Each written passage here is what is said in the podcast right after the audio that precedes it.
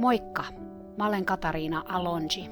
Tervetuloa kuuntelemaan Hevonen opettajani podcast-sarjaa, jossa puhutaan kaikista niistä asioista, joita hevoset meille opettavat, sekä niistä hevosista, jotka meille sitä oppia antavat.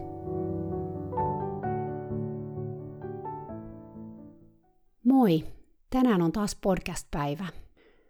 Mä päätin vielä jatkaa Lilon tarinaa tällä kertaa – Näitä Little Lavin jaksojahan on vielä vaikka kuinka monta, mutta voi olla, että mä pidän tämän jälkeen vähän taukoa ja kerron muista hevosista tässä välissä. Mutta katsotaan. Kuten mä taisin jo edellisessä jaksossa sanoa, mä menen näitä jaksojen aiheita aika lailla fiilikseen mukaan. Kovasti mä oon saanut palautetta, että Little Lavin tarina on tehnyt suuren vaikutuksen myös muihin kuin muhun, ja se ilahduttaa mua tosi paljon. Kun muutama vuosi sitten mä tajusin todella, miten valtavasti tämä hevonen mulle opetti, kuinka se muutti mua ihmisenä sellaiseksi kuin mä nyt oon. Mä ajattelin, että mä maksan kiitollisuuden velkani tälle hevoselle ja kaikille hevosille siten, että mä jaan hevosten opetuksia niille, jotka niitä haluaa ottaa vastaan. On ollut hienoa huomata, että maailmassa on monia, jotka haluaa päästää hevoset lähelleen tällä tavalla. Tänään mä haluan puhua lisää luottamuksesta ja myös siitä, miten hevosmaailman kirjoittamattomat säännöt joskus sanelee sitä, miten me toimitaan – tai minkä me ajatellaan olevan se oikea toimintatapa missäkin tilanteessa. Mä haluan kertoa erästä tapahtumasta, mihin kiteytyi aika monia asioita mun ja Litulavin suhteesta, ja joka opetti mulle todella paljon. Eräänä aurinkoisena kesäpäivänä mä nimittäin menin Lilon kanssa maastoon taluttaen sitä maasta käsin. Tämä oli siis jo paljon paljon myöhemmin kuin edellisen podcastin tapahtumat, koska se, että mä A menin maasta käsin tämän tamman kanssa mihinkään, vaati ihan valtavan työn, ja että B, kaikista paikoista maailmassa me mentiin maastoon ja ilman muita hevosia. Sanotakaan nyt niin, että me oltiin jo tässä vaiheessa kuljettu pitkä pitkä matka tähän pisteeseen. Mä aloitin meidän maastoilun harjoittelemisen sellaisista 10 metrin lenkeistä. Siis oikeasti liiottelematta 10 metrin lenkeistä. Sitten seuraavalla viikolla me mentiin 20 metriä ja niin edelleen. Tässä vaiheessa tämän tarinan tapahtumahetkellä me oltiin jo päästy siihen, että me kuljettiin sellaista 20 minuutin lenkkiä, aina samaa lenkkiä ja aina samaan suuntaan. Mä olin jo päässyt siihen vaiheeseen, että me oltiin pari kertaa kokeiltu mennä tätä lenkkiä jopa ratsain osan matkaa, mutta tänä nimenomaisena päivänä me oltiin taluttamalla liikkeellä. Aluksi kun mä talutin litulavia, mulla oli narun sijasta juoksutusliina, Tämä sen vuoksi, että kun se hyppi pystyyn tai pelkäs jotain, mä saatoin antaa sille paljon narua, koska se rauhoitti sitä. Nämä on nyt niitä kuulia sinne kuulapurkkiin, mistä mä puhuin viime jaksossa. Siis se, että mä teen kaikkeni, että mä jäisi sen naamaan roikkumaan, kun silloin oli paniikki. Koska, kuten aikaisemmin podcast-jaksoissa kävi ilmi, Little Love ei kestänyt sitä, että siihen jäätiin roikkumaan kiinni silloin, kun sitä pelotti. Tänä nimenomaisena päivänä mulla oli kuitenkin jo käytössä sellainen pidempi, ehkä kolmimetrinen riimun naru ja naruriimu. Nämä varusteet kertoo siis siitä, että luottamus meidän välillä oli jo aika syvää, että hevonen ei enää hyppinyt esimerkiksi pystyyn eikä ylipäätään mennyt voimakkaaseen pakoreaktioon, vaikka oli pelottava tilanne. Tai niin mä luulin. Me oltiin tulossa takaisin jo meidän lenkiltä, joka oli mennyt vähän vaihtelevasti. Tai itse asiassa se oli ollut vähän haasteellinen sillä kertaa, ja mulla oli sen takia vähän kiire kotiin.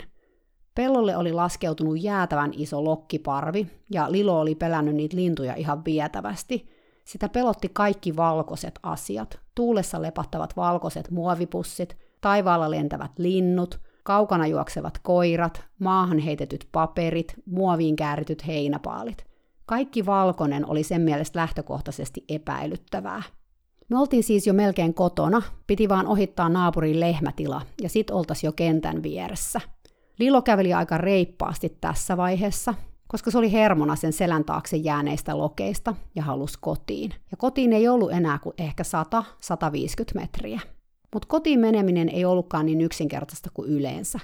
Nimittäin kun me päästiin sen lehmätilan luokse, joka oli siinä tallin naapurissa, mä näin, että sillä välin kun me oltiin oltu meidän lenkillä – Lehmätilanhoitaja oli kärrännyt roska-autoa varten tien reunaan ison muovipussin täynnä jotain roinaa. Siis sellaisen muovin, mitä yleensä käytetään pyöräpaalien suojana. Se oli täynnä tavaraa ja nökötti tien laidassa. Se oli valtavan kokonen ja se oli myös vitivalkoinen. Tietysti päivä oli tuulinen, joten nyt tämä valkoinen iso hirviö lepatti vielä kaiken lisäksi tuulessa. Kun Lilo näki sen, se pysähtyi kuin seinään. Sen pää oli ylhäällä ja sen sieraimet lautasen kokoiset, kun se yritti haistaa, että mikä kaameen monsteri siellä edellä oli. Lokkiparvi meidän takana nousi tietysti pellolta ilmaan, ja Lilo säpsähti, ja sitten se pyörähti mun ympäri tosi hermostuneena. Asia, jota se ei ollut tehnyt pitkään aikaan, koska mä olin pitänyt huolta, ettei me jouduttu tilanteisiin, jossa se joutui sen pelkokynnyksen väärälle puolelle. Mut kaikkea ei voi hevosten kanssa ennakoida, ja nyt me oltiin just sellaisessa tilanteessa.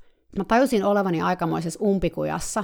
Jos mä halusin mennä kotiin, vaihtoehtoja oli kolme – Ensimmäinen niistä vaihtoehdoista oli se, että mä ohittasin tämän hevosen kanssa tämän pelottavan valkoisen pussin tien reunassa.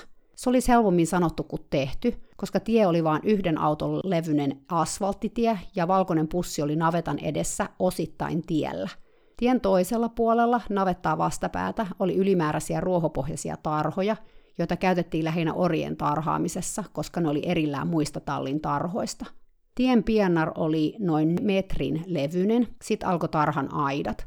Siis parhaassakin tapauksessa Lilon pitäisi mennä kolmen metrin päästä siitä pussista. Suoriutuisiko se siitä mun kanssa? Luottaisiko se muhun tarpeeksi, että se edes suostuisi yrittämään? Mä halusin uskoa, että näin oli, mutta varmuuttahan siitä ei tietysti ollut. Me voitaisiin myös päästä kotiin kiertämällä toista kautta, lähtemällä yhdelle pikkutielle, joka poikkesi oikealle ja koukkasi navetan takaa. Tämä tarkoittaisi hevosen taluttamista reittiä, jota se ei ollut koskaan mennyt. Kävelen lenkki kestäisi ehkä 15 minuuttia ja meidän pitäisi tulla tallille toisesta suunnasta, eli kylän läpi, mikä tarkoittaa sitä, että me oltaisiin parisataa metriä vanhojen kivitalojen välissä kapealla tiellä, jossa liikkuu autoja. Hevonen oli jo tässä vaiheessa sellaisessa tilassa, että mä uskon, että mä olisin edes saanut sen kääntymään toiseen suuntaan. Etenkään suuntaan, jossa se ei ollut koskaan ollut. Kolmas vaihtoehto oli odottaa, että roska-auto tulisi hakemaan pussin pois. Se saattaisi tapahtua seuraavan viiden minuutin aikana tai vasta tunnin päästä. Roska-auto tuli iltapäivällä, mutta mä en tiennyt sen aikataulua tarkalleen, tai oliko sillä edes aikataulua. Ja tämä oli asia, jonka näin jälkikäteen ajateltuna olisi ollut ehkä hyvä tietää, kun mä siedätin hevosta maastoiluun. Siis mä olisin voinut potkasta itteen just sillä hetkellä, koska totta kai mä tiesin, että roskat haettiin just sinä päivänä. Asuinhan mä itse samaisessa kylässä. Mutta asia ei ollut tullut mulle mieleenkään, kun mä lähdin Litulavin kanssa maastolenkille. Sen olisi kyllä pitänyt tulla mun mieleeni. Aina kannattaa ennakoida, etenkin Litulavin kaltaisten hevosten kanssa. Mä päätin, että ainoa järkevä ratkaisu oli yrittää valkoisen pussin ohi. Mä en voinut jäädä enää paikoilleni, koska Litulav oli selkeästi pelokas ja sillä alkoi pikkuhiljaa etujalat irtoilemaan maasta, mitä ei ollut tapahtunut pitkään aikaan. Silloin kun se oli jännittynyt, paikallaan seisominen ei kuulunut sen ohjelmistoon lainkaan. Mä en myöskään voinut villeimmissä kuvitelmissanikaan lähteä sen kanssa kiertämään toista kautta. Se olisi ollut ihan varma katastrofi. Mä näin jo sieluni silmillä, miten se menisi jo ennestään hermostuneen hevosen kanssa. Oli siis vaan luotettava siihen työhön, mitä me oltiin tähän mennessä tehty, ja toivottava, että hevonen kuuntelisi mua, kun me ohitettaisiin se pussi. Mä lähdin taluttamaan Litulavia kotiin päin. Lilo seurasi mua jännittyneen askelin varovasti kaulakaarella. Mä siirryin itse Litulavin oikealle puolelle. Mä tiedän, että yleensä neuvotaan, että hevosta pitää taluttaa vasemmalta puolelta, ja että tämä on se ainoa oikea tapa taluttaa hevosta. Se ei kuitenkaan ole totta – sillä sä voit taluttaa hevostas ihan mistä tahansa, mistä sä oot opettanut sille taluttamisen. Ja mä suosittelenkin, että sä opetat sille taluttamisen molemmilta puolilta, koska tällaisissa tilanteissa siitä on tosi paljon hyötyä.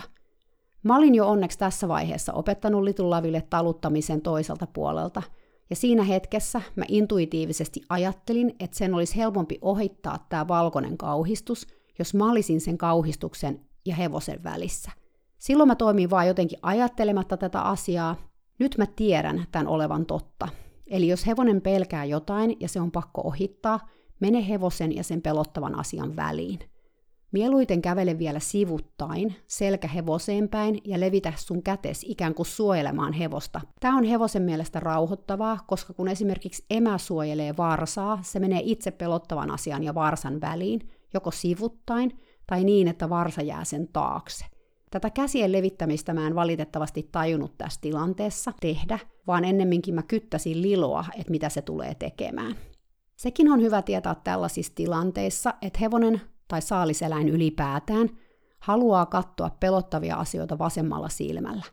Tämä johtuu siitä, että hevosen aivojen oikea aivopuolisko on erikoistunut vaarojen käsittelyyn enemmän kuin vasen aivopuolisko. Näköinformaatiohan meillä ihmisilläkin menee ristiin, eli vasemmasta silmästä oikeaan aivopuoliskoon ja toisinpäin. Hevosilla aivopuoliskot itse asiassa käsittelee eri silmien lähettämät kuvat erillisempinä kuin ihmisen aivot. Mutta mitäpä näistä asioista silloin tiesin, en mitään. Onneksi mä kuitenkin tajusin antaa Lilon mennä mun vasemmalle puolelle, enkä yrittänyt estää sitä pysähtymästä ja kääntämästä sen päätä, niin että se näki tämän valkoisen kauhistuksen vasemmalla silmällä. Monestihan me ihmiset saatetaan estää hevosta tekemästä sitä, koska me halutaan, että sen pää pysyy keskellä, tai meillä on niin tiukka ote sen leuan alta, ettei hevonen pysty pitämään päätään siinä asennossa, kun se haluaisi, mikä sitten taas lisää hevosen ahdistusta tällaisessa tilanteessa. Kaikki meni hyvin, ainakin siihen saakka, kun me oltiin tulossa sen pussin kohdalle. Juuri silloin oikealla olevasta navetasta kuului kova kolahdus. Täytyy nyt tähän väliin sanoa, että tämä navetta oli Lilon mielestä jo valmiiksi aika jännittävä, ja meillä oli mennyt todella pitkä aika, että hevonen oli suoriutunut tämän navetan ohittamisesta yksin, ja se johtui juuri tästä, että sieltä kuului yllättäviä kolahduksia ja sihahduksia. Lisäksi lehmät, joilla joka ikisellä on Sveitsissä valtava kello kaulassa, oli Lilon mielestä myös tosi pelottavia. Tai ei ne lehmät ehkä niinkään ollut pelottavia, vaan nimenomaan ne niiden kellot – Välillä se kalkatus oli korvia huumaavaa, kun lehmät tuli pellolta iltalypsylle. Kalkatus alkoi jo kaukaa ja voimistui voimistumistaan, kunnes sitten lehmät asettu navettaan lypsylle. Mutta silloinkin, etenkin jos oli lähellä navettaa, sä saatoit siis silloin tällöin kuulla yksittäisen kellon kilahduksen. Ja se oli Lilon mielestä todella pelottavaa. Ja nyt sitten sieltä navetasta kuului joku kolahdus, juuri kun me ollaan ohittamassa tätä pelottavaa valkoista pussia. Lilo reagoi salaman nopeasti ottamalla jalat alleen. Mä en juurikaan ehtinyt reagoimaan, kun hevonen raahas mut tien vasemmalla puolella olevaan tarhaan portista, joka sattui olemaan raollaan. Yhtäkkiä me oltiin vain nurmitarhan puolivälissä, hevonen aivan paniikissa ja mähkuun räsynukkesen perässä.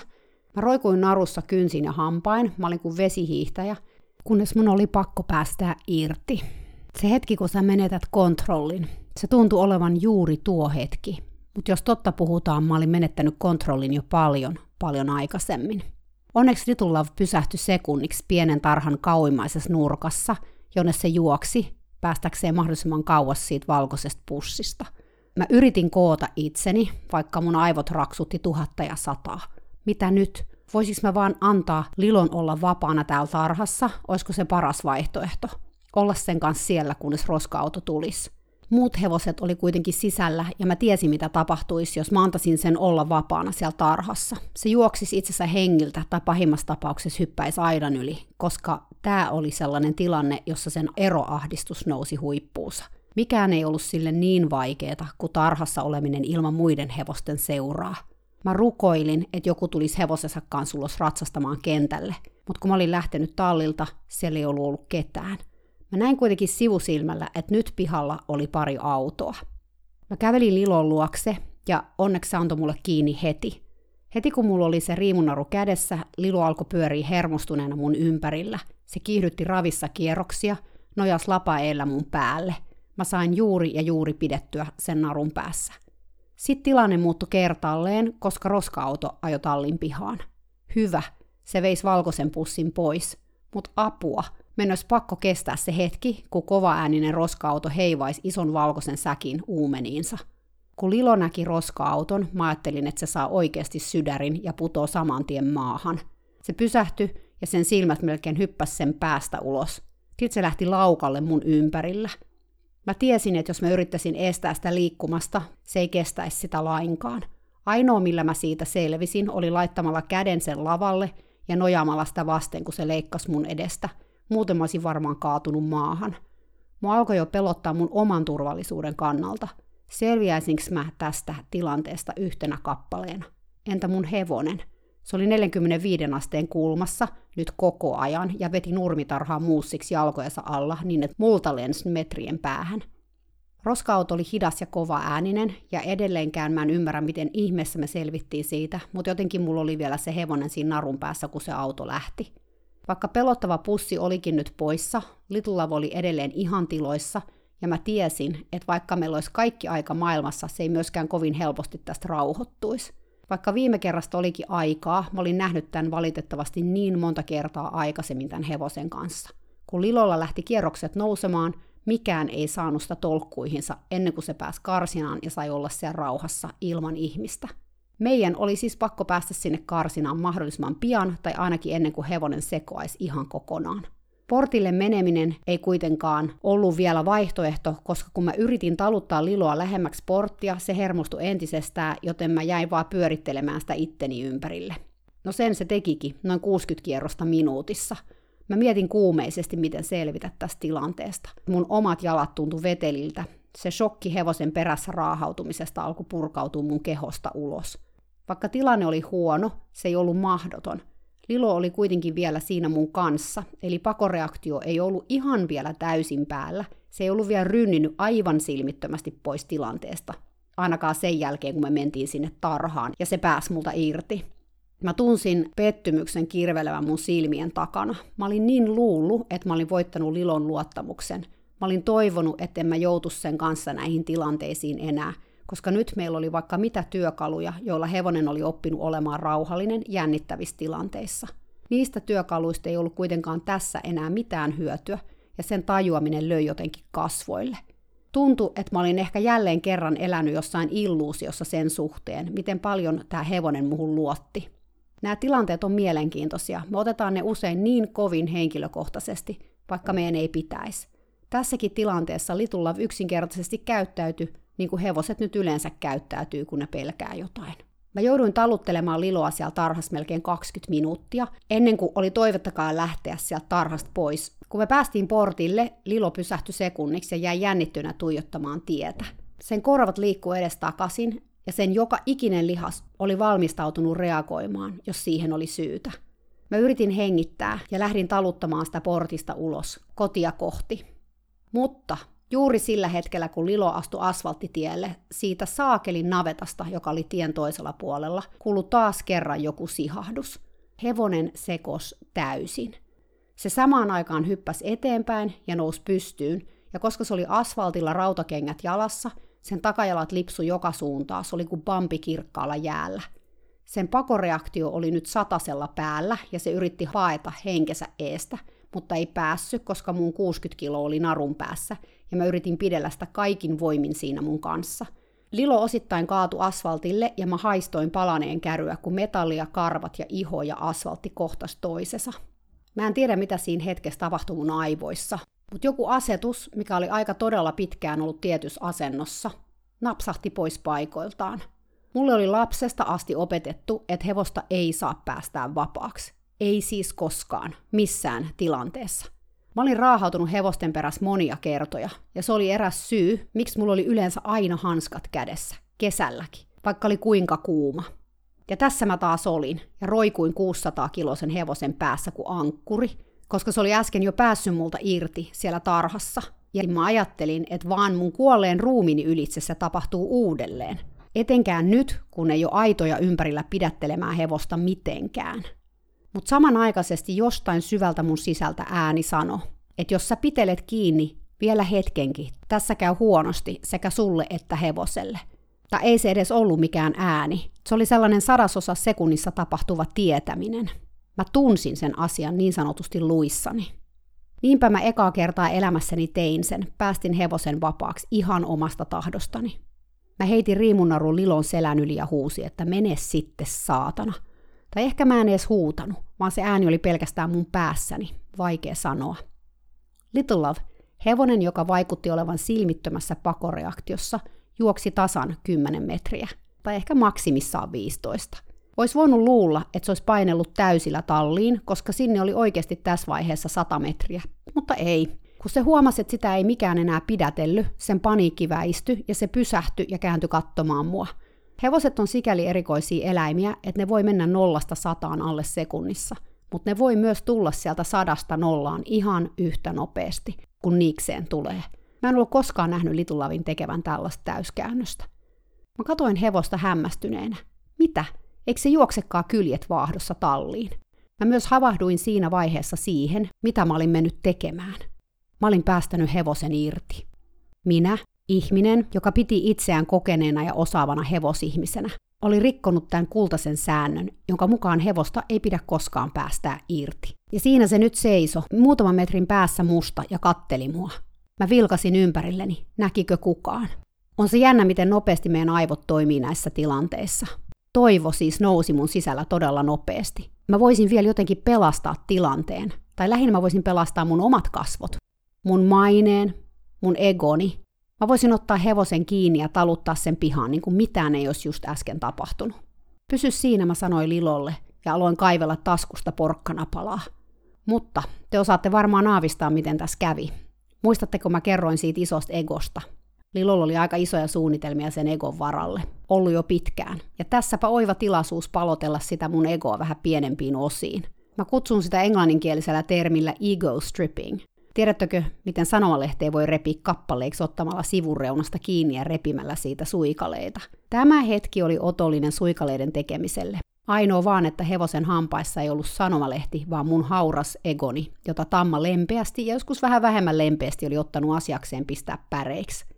Mä luulen, että jos mä en olisi lähtenyt miettimään sitä, ketkä kaikki tallikaverit oli mahdollisesti todistamassa tätä tapausta, tai sais selville, että mä olin päästänyt hevosen irti, vaan olisin keskittynyt siihen oleelliseen, Lilo olisi vielä antanutkin ehkä kiinni. Mutta koska imago oli mulle sitten siinä tilanteessa näemme kaikki kaikessa, tämä oli otollinen hetki oppituntiin. Joten kun mä yritin kävellä Lilon luokse ja ottaa sen kiinni, se katteli mua rauhallisena, kunnes mä olin noin kolmen metrin päässä – Silloin se kääntyi ja lähti kävelemään mun edellä tallille päin. Mä pysähdyin jokseenkin lyötynä. Lilo pysähtyi uudelleen ja kääntyi katsomaan mua. Tuutko sä vai et, se tuntui kysyvän. Kun mä lähdin toivekkaana kävelemään uudelleen sitä kohti, se päästi mut taas kolmen metrin päähän ja lähti taas rauhallisesti lompsimaan kohti tallin pihaa. Mä ymmärsin siinä hetkessä, että näin se nyt tulisi menemään. Lilo kävelisi tallille ja menisi karsinaansa ja mä seuraisin perässä. Ja sehän olisi ihan ok, eikö? Ainakin parempi vaihtoehto kuin se, että se juoksi sitten sen rikki pitkin peltoja paniikin valtaamana. Munhan pitäisi olla tässä tilanteessa iloinen siitä, että hevonen oli menossa kotiin täysin rauhallisena. Ainoa vaan, että mä huomasin juuri tällä hetkellä, että tallin pihassa oli useita ihmisiä ja hevosia. He oli juuri tullut siihen ja olivat selkeästi lähdössä maastoon yhdessä. Ja ketäpä muita siinä olikaan kuin tallin omistaja, tallityöntekijä, Dela Chancein omistaja sekä eräs toinenkin tallin kouluratsastajista – Juuri ne viimeiset ihmiset maailmassa, jotka mä halusin sillä hetkellä nähdä. Täydellistä. Vaikea kuvailla sitä häpeän määrää. Mä kutsun tätä tapahtumaa englanniksi mun Walk of Shameiksi, eli häpeämarssiksi. Ja näin me tultiin pihaan. Lilo ensin ja minä perässä. Ratsastajat oli jo siinä vaiheessa hevostensa selässä. Heidän ilmeensä oli tosiaan näkemisen arvoset. Pääskö se sulta irti, kysyi Chancein omistaja epäuskosena. No mä en halunnut valehdella, Enkä mä oikein voinutkaan, lepäshän riimunnaru edelleen siististi Lilon selän yli heitettynä. Ei, kun meille tuli vähän ongelmia. Ja mä, mä päästin sen vapaaksi, mä sanoin. Kukaan ei sanonut siihen mitään, kaikki vaan tuijotti mua suut auki. Tallityöntekijä, joka ei ollut hevosen selässä, otti Lilon kiinni ja antoi sen riimunnarun mulle. Kiitos, mä mutisin ja talutin hevosen talliin. Mä olin aivan murtunut. Mä koin epäonnistuneeni täysin Litulavin kanssa – Lilo oli mennyt takaisin silmittömään pakoreaktioon mun kanssa. Asia, jota se ei ollut vähän aikaa tehnyt. Ja mä en ollut saanut sitä pysymään rauhallisena.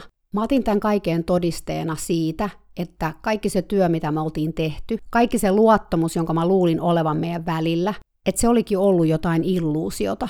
Se metaforinen kuulapurkki, josta mä puhuin viime kerralla, oli siis kaatunut ihan kunnolla. Tai sellainen fiilis mulla oli. Mä olin niin pettynyt itseeni, mutta vielä pettyneempi mä olin hevoseen, koska mä koin, että se oli pettänyt mun luottamuksen. Ja mä mietin koko ajan, kuinka Lilo oli melkein kaatunut sinne asfaltille. Ja se, miten mä olin roikkunut siinä kiinni, ja tilanne oli ollut täysin hallitsematon. Mulla ei ollut ollut siinä tilanteessa mitään jakoa. Hevonen ei ollut kuunnellut mua pätkääkään. No control. Sitten kaiken sen lisäksi mä olin päästänyt sen irti. Mä en voinut tajuta, mitä mun päässä oli liikkunut. Miksi mä olin mennyt päästämään Lilon irti? Voi miksi? Koska pahinta kaikesta, tallin omistaja ja hänen niin sanottu sisäpiiriporukkansa oli ollut pihalla ja nähnyt, että mä olin epäonnistunut hevosen kanssa. Nyt ne sit puhuis tästä varmaan vuoden päivät, miten mä en osannut hallita hevosia, ja juttu leviäisi kyllä kaikkien keskuudessa. Mä olin täysin pilannut kaiken hevosen kanssa, ja sit vielä tää talliporukan juttu. Häpeän määrä oli mittaamaton. Nyt jotenkin huvittaa se, miten raskaasti mä otin tämän kaiken. Aivan kuin taas ollut joku maailmanloppu, mutta aika herkässä oli nämä mun tunteet näissä tilanteissa silloin. Mä olin lähtenyt tekemään jotain erilaista tämän hevosen kanssa. Mua katsottiin siellä tallilla pitkään jo sen takia. Mutta mä olin myös luopunut vanhoista toimintamalleista, ja se oli niin saakelin vaikeeta. Joten kun tuli näitä takapakkeja, tuli jotenkin niin epätoivoinen olo. Mä oikeasti itkin tyynyyn kotona, kun mies tuli töistä. Mä olin niin pettynyt itseeni ja hevoseen. Mun mies jo alkoi kyselemään, että oliko hevonen kuollut, kun mä olin niin maani menettänyt. Teki mieli sanoa, että ei kun pahempaa, mun imagoni on kuollut, enkä mä osaa rakentaa sitä uudelleen. Enkä mä osaa rakentaa myöskään luottamusta hevoseen, vaikka mä kuinka yritän. Mä menin kuitenkin seuraavana päivänä tallille. Mä menin vielä niin hiton aikaisin, ettei siellä olisi ketään muita kuin tallityöntekijä.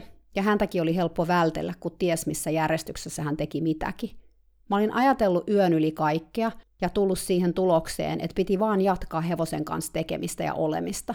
Että kyllä se luottamus, joka oli särkynyt, tulisi ehkä sitten takaisin.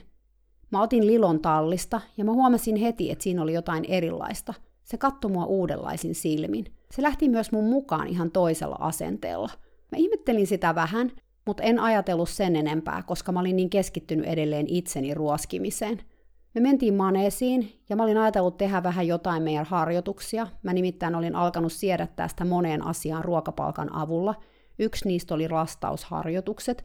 Lilolla oli nimittäin niin voimakas ahtaan paikan kammo, ettei se voinut pysähtyä edes kahden maassa olevan puomin väliin aluksi ilman, että se panikoi ja hyppäsi sieltä paniikis pois. No joka tapauksessa hevonen oli sillä kerralla uskomattoman pehmeä ja vastaanottavainen – Aina silloin tällöin se koski turvalla mun käsivartta, tai tapa, jota se oli alkanut tehdä, kun se halusi sanoa, että mä oon ok, me ollaan ok tässä hetkessä. Mua liikutti sen pehmeys, sen kommunikointi sinä aamuna. Se ei ollut koskaan ollut mun kanssa sellaisessa vuorovaikutuksessa, ottanut kontaktia niin aktiivisesti ja niin avoimesti. Se tunne, mikä mulla oli hevosen kanssa sinä aamuna, oli täysin erilainen kuin koskaan. Mä menin yhtäkkiä ihan intuitiolla ja ajattelin, että hitto, Mä lähden sen kanssa maastoon taluttaen, että mennään katsomaan se naapurin pelottava navetta uudelleen ja ne tarhat ja kaikki, missä se tapahtui eilen, vaikka se koko lenkki tehdään uudelleen. Mä en osannut siinä sanoa, mistä tämä ajatus tuli. Nyt mä tiedän, että hevonenhan sitä varmaan mulle ehdotti, että mä näkisin oikeasti, mistä tässä oli kysymys. Me mentiin sinne navetalle, ja Litulla oli enemmän mun kanssa kuin se oli koskaan siinä paikassa ollut. Se söi ruohoakin siinä eilisessä tarhassa hetken täysin rentona – me käytiin maastossakin vähän kääntymässä ja koko ajan se pysyi mun rinnalla. Kun se jännitty, se katsoi mua sen näköisenä, että hei, mitä me tässä nyt tehdään, kannattaako panikoida? Täytyy sanoa, että tämä oli taas niitä hetkiä, että mä luulin ottaneeni väärän hevosen tallista. Se yhteys, mikä meidän välillä sinä aamuna oli, oli ennen näkemätöntä. Mä menin kotiin ja olin aivan ymmälläni. Mä olin luullut pilanneeni kaiken päästämällä hevosen irti, mutta nyt näyttikin siltä, että se teko oli muuttanut kaiken meidän välillä. Luottamus, jonka mä luulin rikkoneeni, olikin lisääntynyt 100 prosenttia. Miksi? Mä tajusin, kun tarpeeksi asiaa mietin ja kattelin hieman sen oman laatikkoni ulkopuolelle, että mä olin siinä pelottavassa tilanteessa tehnyt jotain, mitä kukaan ei ollut aikaisemmin Litullavin elämässä tehnyt, kun se pelkäs. Mä olin antanut sen lähteä täysin pois siitä tilanteesta. Mä olin päästänyt sen vapaaksi ja antanut sille niin sanotusti ohjat. Eikö se juuri ollut se, mitä hevonen oli siinä tilanteessa halunnut tehdä kaikkein eniten? Olinhan me jo tässä vaiheessa ymmärtänyt, että mitä vähemmän varusteita ja mitä kauempana ihmisestä Lilo oli, sitä vähemmän se pelkäs. Ja se oli jäänyt odottamaan mua, vaikka mä olin päästänyt sen vapaaksi. Sehän olisi voinut lähteä vaan kotiin, ja vaikka se ei ollut antanut mun ottaa sitä kiinni, me oltiin kävelty tallille yhdessä, peräkanaa. Kun mä katoin sitä koko tilannetta hevosen kannalta, se näytti ihan toisenlaiselta, kun mä katoin sitä mun oman linssini kautta. Mulle oli ollut niin tärkeää pitää liloriimussa, pitää siitä kiinni, kontrolloida sitä koko tilannetta. Ja se oli todennäköisesti ollut juuri se vaikein asia Lilolle.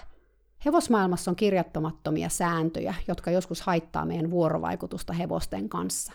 Mä itse uskon nyt, että asiat on aina tilannekohtaisia ja ei ole mitään yhtä asiaa tai yhtä sääntöä, jota ei saa koskaan tehdä tai pitää aina tehdä. Joskus se, että me jäädään näihin sääntöihin kiinni, tarkoittaa sitä, että me ei kuunnella sitä omaa sisäistä viisautta tai ei kuunnella meidän tunteita, jotka sanoo jotain päinvastasta. Näin niitä onnettomuuksia tapahtuu hevosten kanssa, kun jäädään liian orjallisesti seuraamaan jotain tiettyä sääntöä, vaikka joka solu meidän kropassa huutaa sitä vastaan. Älä päästä hevosta irti on yksi näistä kirjoittamattomista säännöistä. Joskus hevonen kannattaa pitää kiinni, ehdottomasti, mutta on myös olemassa hetkiä, jolloin irtipäästäminen on viisain tekosi. Toinen tällainen sääntö on, että hevoselle ei saa koskaan antaa periksi, että sen ei saa antaa voittaa. Tähän täytyy nyt sanoa, että hevonen ei kilpaile asioista. Sen maailmassa ei ole voittajia ja häviäjiä. Jos sä saat itses kiinni tällaisesta ajattelusta, sä voit miettiä, mistä tässä sun mielestä kilpaillaan. Vallastako? Siitä, kuka on oikeassa ja kuka väärässä. Siitä, kuka saa niin sanotun viimeisen sanan. Hevonen ei ymmärrä tällaisia asioita. Se ei mieti, että sen pitäisi olla oikeassa, tai että sen pitäisi saada viimeinen sana, tai joku asia olisi noloa, tai että nyt syöstän ton ihmisen vallasta. Hevonen ei lähtökohtaisesti ole vallanhalunen eläin. Se rooli on kyllä ihmiselle varattu. Hevonen haluaa tehdä niitä asioita, jotka on sen mielestä siinä hetkessä kannattavia sen omalta kannalta. Esimerkiksi Litulla halusi lähteä tuossa pelottavassa tilanteessa pois, koska se on se, mitä se hevoset tekee, kun pelottaa. Nehän on pakoeläimiä. Mä olisin voinut yrittää pitää sen väkisin siinä, koska lainausmerkeissä hevoselle ei saa antaa periksi. Mä en usko, että siitä olisi seurannut mitään hyvää. Päinvastoin voi olla, että joko mulle tai hevoselle olisi sattunut pahasti. Kolmas esimerkki tällaisesta kirjoittamattomasta säännöstä on se, että jos tulee maastossa selästä alas, se on luovuttamista tai sitä kuuluisaa periksi antamista. Selästä ei siis saisi tulla alas, etenkään jos hevonen pelkää. Tässä nyt ei ole taas mitään järkeä. Miksi et sä tulis alas, jos se rauhoittaa sua ja sun hevosta? Hevoset usein uskaltaa mennä pelottavien asioiden ohitse paremmin kuin ihminen on maassa. Mä itse tulin koko ajan selästä alas Lilon kanssa maastossa, etenkin alkuaikoina. Mä olin enemmän maassa kuin selässä, koska se oli selkeästi hevosen mielestä turvallisempaa, ja kun mä olin maassa, se osasi helpommin luottaa muhun. Olihan sille tapahtunut pelottavia ja kivuliaitakin asioita, kun ihminen oli ollut sen selässä, etenkin silloin, kun sitä oli pelottanut. Ja muutenkin, kun ihminen on selässä, hevosesta tuntuu, kuin se kohtaisi pelottavan asian yksin – kun saat maassa sen kanssa, se saa susta turvaa, onhan se lauma eläin. Ja vielä tähän liittyen, takaisinkin saa kääntyä. Sekään ei ole mikään huono juttu tai luovuttamista, niin kuin jossain näkymättömässä hevosihmisen sääntökirjassa ehkä sanotaan. Mä en olisi koskaan saanut opetettua Liloa käymään maastossa itsekseen, jos sen mä olisi tehnyt näitä molempia joskus, kääntynyt takaisin tai tullut selästä alas. Ehkä säkin oot tietoinen tällaisista kirjoittamattomista säännöistä – Kannattaa miettiä niitä omalla kohdallaan ja miettiä tilanteita, joissa niitä on järkevä noudattaa, mutta myös tilanteita, joissa jokin toinen toimintamalli olisi ehkä parempi. Mikään ei ole kiveen kirjoitettua, se on hyvä pitää mielessä. Tämä mun kertomani tapaus kasvatti Lilon ja mun välistä luottamusta satakertaisesti. Meidän suhde oli todella erilainen sen jälkeen ja se näkyi monessa asiassa. Esimerkiksi nämä mun mainitsemat lastausharjoitukset alkoi sujua paljon paremmin, me pystyttiin myös menemään maastoon suuremmalla luottamuksella, mikä johti siihen, että mä ratsastin ilolla paljon itsekseni erinäisiä metsälenkkejä, asia, jota sen kanssa ei varmaan ollut koskaan tehty, ja joista se oppi nauttimaan ja joita se oppi myös jopa pyytämään. Mä annoin sen usein maastossa valita oman reittinsä, ja joskus se valitsi mennä uuteen paikkaan, asia, jota mä en olisi koskaan voinut kuvitella tämän hevosen tekevän. Että tällainen tarina tänään. Toivottavasti herätti ajatuksia. Mua itseäni se ravistutteli vielä pitkään ja opetti mulle, että tärkeintä hevosten kanssa on aina ajatella tilanteita hevosten kannalta. Hevonen ei ajattele samalla lailla kuin ihminen. Joskus se ei ajattele lainkaan, se vaan reagoi omalle lajilleen tyypillisellä tavalla. Siksi on tärkeää tuntea eläin nimeltä hevonen. Miten se näkee, miten se kuulee, miten se haistaa meidän yhteistä maailmaa ja miten tämä eroaa ihmisen tavasta nähdä, kuulla ja haistaa sitä samaa maailmaa. Mitkä on sen lajityypilliset tavat toimia? Mitä hevonen tavoittelee toiminnallaan? Mitkä on sille tärkeitä asioita? On myös tärkeää tietää, mitä hevonen pelkää. mikä on sille vaikeaa ja miten se yleisimmin reagoi haastavissa tilanteissa ja miten se kommunikoi omaa tunnetilaansa siinä hetkessä. Tärkeää on myös tietää, miten hevonen oppii. Ja voinko mä opettaa sille sellaisia taitoja, joista on hyötyä, kun me joudutaan vaikeisiin tilanteisiin. Ja kun tämä on kaikki selvillä, voi myös miettiä sitä, miten itse voi toimia ja olla näissä tilanteissa, niin että ne on sekä sulle että hevoselle helpompia ja turvallisempia. Ja sekin on hyvä tietää, että kaikkea ei voi ennakoida ja suunnitella. Joskus sitä vaan joutuu tilanteisiin, jossa mennään selviytymismoodiin. Siinä pitää sitten tehdä parhaansa, että säilyy itse yhtenä kappaleena ja toivoa, että hevonen selviää myös yhtenä kappaleena. Ja kun kaikki on ohi, olla itselleen armollinen oman toiminnan suhteen, oli se sitten ollut mitä tahansa. Me voidaan vaan tehdä parhaamme ja se riittää. Mutta ensi kertaa nyt sitten taas. Moikka!